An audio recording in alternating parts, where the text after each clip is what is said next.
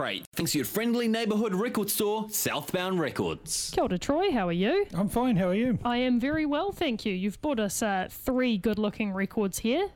You haven't seen them yet. Well, I've heard them and they sound good, so I'm assuming they're going to look good too.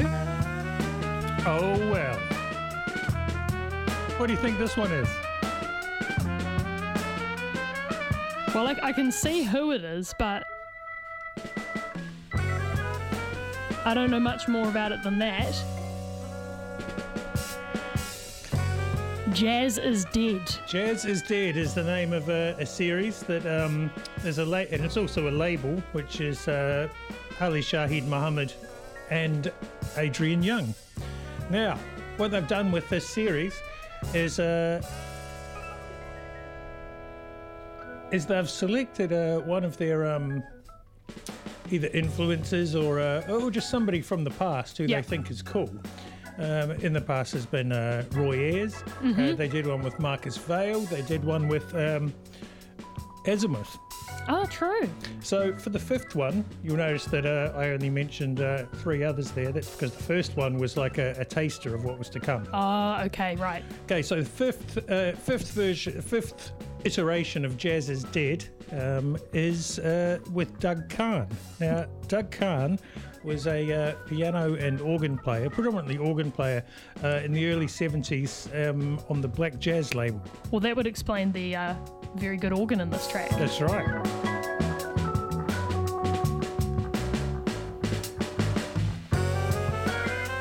This is very cool. I mean, I know I know nothing about Doug Carn. I know a smallish amount about Adrian Younge and Ali Shaheed Muhammad only because I've seen their names pop up recently on those compilations that you were just mentioning. Oh, Or- really? Okay. Um, well, Ali Shaheed Muhammad was uh, one of the three members of a tribe called Quest back in the 90s. And uh, Adrian Younge is uh, kind of a polymath uh, producer, arranger, uh, soundtrack artist. Um, what's something that you might have heard? Oh, okay. Marvel's Luke Cage. Oh, Those, true. Those two guys did all of the soundtrack for that. That's so interesting. But uh, Adrian Younge's also done a record with Ghostface Killah. He's done um, even with the Delfonics, the old soul group. Very cool. So uh, what their idea is is they, they have their own studio, Linear Labs, and they also have a side group. Um, we won't go into the side group. they have a studio called Linear Labs, and what they do is they'll invite, in this case, Doug Carn in. They've written an album already. They've written the material, um, and they've written it uh, facing, you know, uh, uh, with this person in mind. And this person comes in and they record the album together. This is great. I'm really enjoying this. It's got a a really cool cover as well. It is. Now, what, what you can see there underneath the shrink wrap, that is actually a. It's like a slipcase. That comes off and it reveals the cover. So the slipcase says "Jazz is dead," and then the cutout, the lyric, uh, the words rather, are cut out, and you can see Doug Carn peeking through. That's right. This is awesome.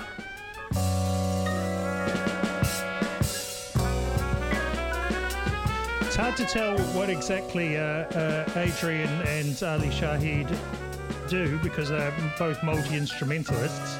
Uh, they do have a couple of others in here. They've brought in a drummer, they've brought in um, another keyboard player.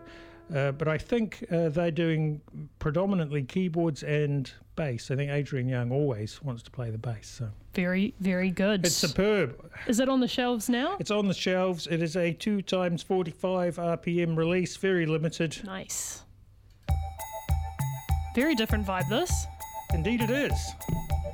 Now, over the last couple of years, Light in the Attic have uh, compiled different Japanese records. They did the Kankyō Ongaku, which was the environmental music, you remember? I remember you brought that in for us, didn't you? I think so. Yeah. And uh, then there was the Pacific Breeze, which was more the city pop sort of kind of thing. Nice. Now, this record here is somewhere in between.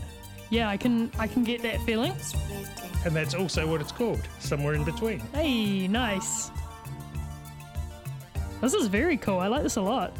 Mutant pop, electronic minimalism, and shadow sounds of Japan, 1980 to 1988. There you go. That's pretty enticing in and of itself. Mutant pop. Light in the Attic does do a lovely record sleeve as well. Yeah. Nice OB strip on the front there, and a kind of solar eclipse almost happening on the cover. Some misty looking mountains, and lots of purple and blue hues going on. So this track is Noriko Miyamoto, Miyamoto Yep. with Arrows and Eyes. But we've got a whole bunch of different artists on here. How did they get picked or collated? These, uh, the, the the Japanese series of records on Light in the Attic are compiled predominantly by two people, one in Japan and one in the United States. And I think, I think that it, it, probably comes down to whether the vibe fits their uh, concept for the record and whether they can license it.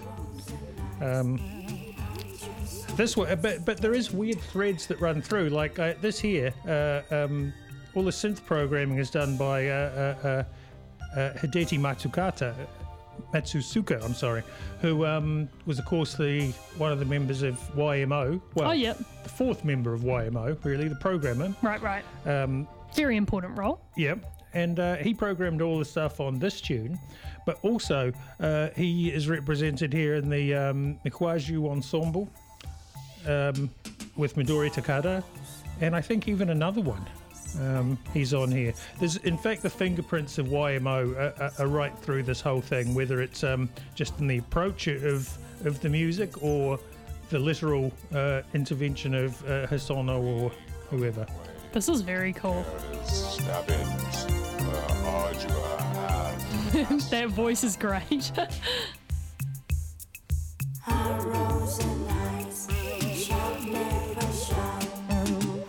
kind of sounds like a vibra slap or something in the background there, but I don't think it is.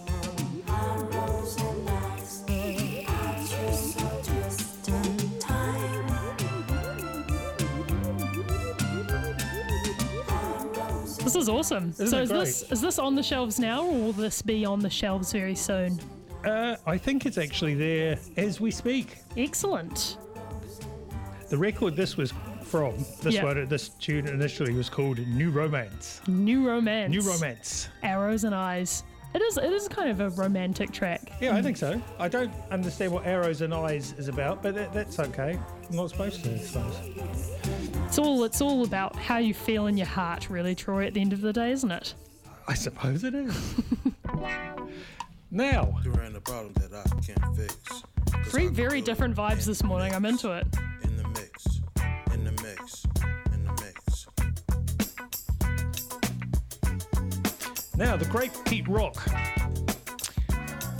Apart from the stuff he did with CL Smooth, one of his his other uh, biggest successes, Mecca and the Soul Brother, uh, wa- was um, his PeteStrumental series.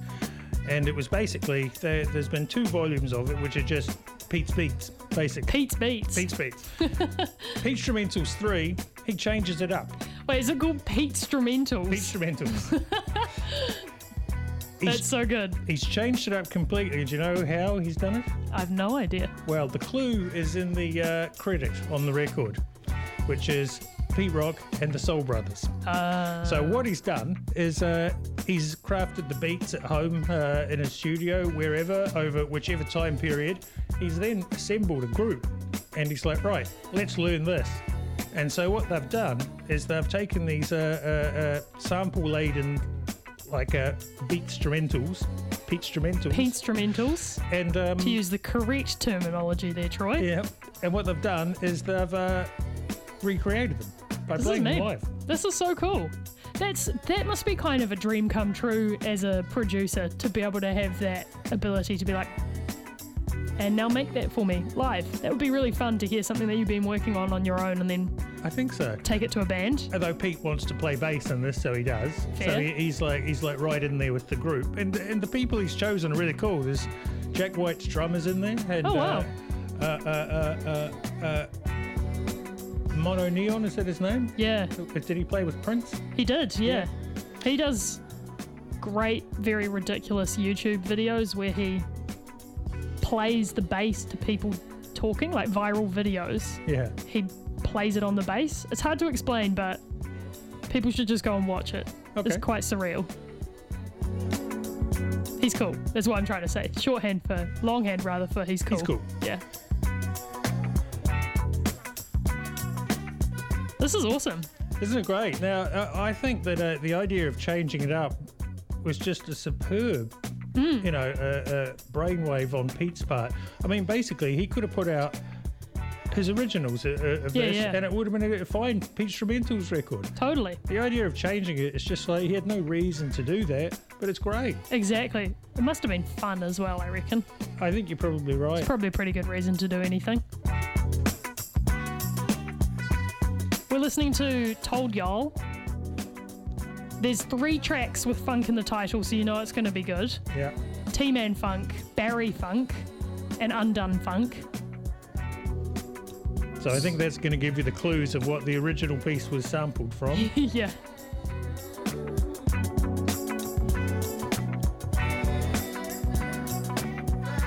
So this is True Soul. Is that That's Pete's label. that's Pete's label? Okay. Yeah.